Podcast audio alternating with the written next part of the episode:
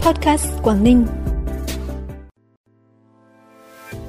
Hơn 14.300 tỷ đồng đầu tư cao tốc nối Lạng Sơn với Cao Bằng.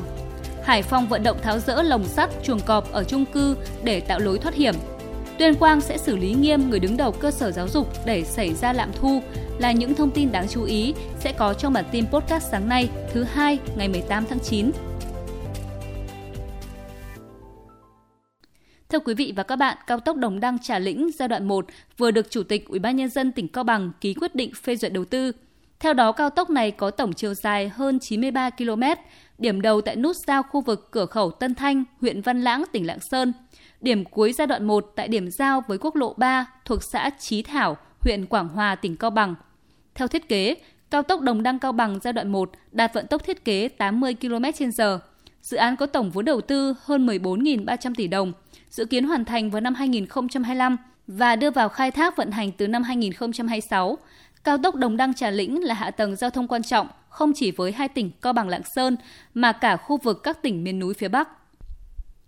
Nhằm tăng cường công tác phòng cháy chữa cháy, Ủy ban nhân dân thành phố Hải Phòng yêu cầu các địa phương vận động các hộ dân tự giác tháo rỡ lồng sắt, chuồng cọp tại các chung cư để tạo lối thoát hiểm.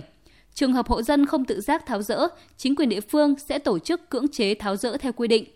Ủy ban nhân dân thành phố Hải Phòng cũng yêu cầu Sở Xây dựng chủ trì cùng công an thành phố và công ty quản lý và kinh doanh nhà Hải Phòng giả soát kiểm tra thiết bị phòng cháy chữa cháy tại các khu chung cư thuộc sở hữu nhà nước trên địa bàn thành phố, lập dự toán sửa chữa, bổ sung các phương tiện, thiết bị bảo đảm an toàn phòng cháy chữa cháy theo quy định.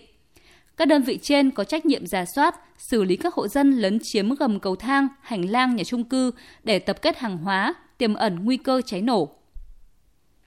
Với việc chứa đựng các khu vực có vẻ đẹp thiên nhiên, bao gồm các đảo đá vôi có thảm thực vật che phủ và các đỉnh nhọn núi đá vôi nhô lên trên mặt biển, cùng với các đặc điểm cát liên quan như các mái vòm và hang động, quần thể Vịnh Hạ Long, quần đảo Cát Bà thuộc địa bàn tỉnh Quảng Ninh và thành phố Hải Phòng đã được công nhận là di sản thiên nhiên thế giới tại kỳ họp lần thứ 45 của Ủy ban Di sản Thế giới UNESCO vừa diễn ra tại thủ đô Riyadh, nước Cộng hòa Ả Rập Xê Út.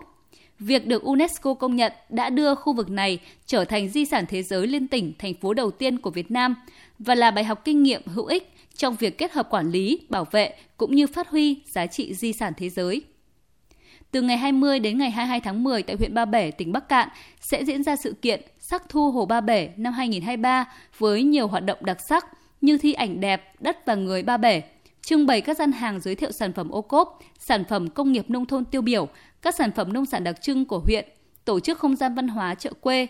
Cùng với đó, sự kiện còn tổ chức các trò chơi dân gian, các giải thể thao. Ngoài ra trong khuôn khổ sự kiện còn tổ chức tham quan, tự do trải nghiệm vùng Hồ Ba Bể và một số điểm du lịch sinh thái trên địa bàn huyện.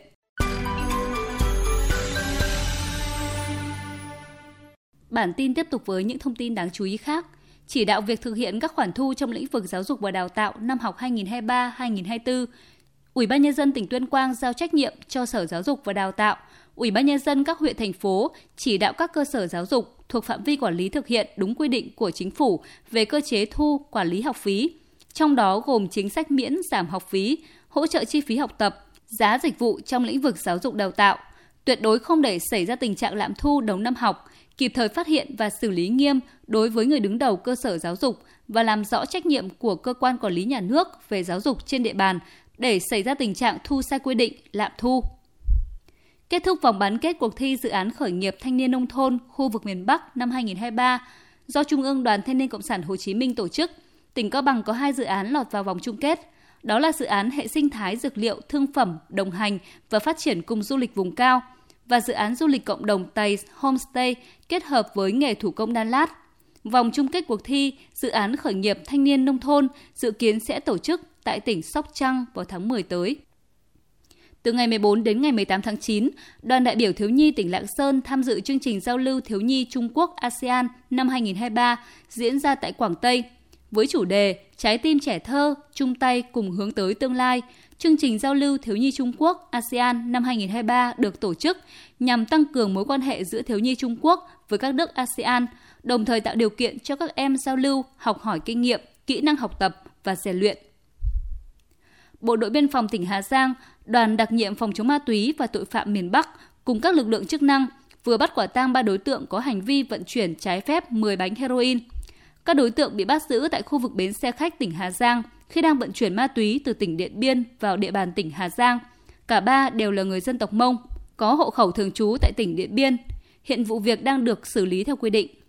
Phần cuối bản tin là thông tin thời tiết. Thưa quý vị và các bạn, trong ngày hôm nay, dự báo miền Bắc tiếp tục chịu sự chi phối của lưỡi áp cao lục địa. Vì thế diện mưa sẽ còn giảm thêm. Mưa chỉ còn xuất hiện vài nơi ở khu vực ven biển cũng như một số nơi vùng cao Tây Bắc.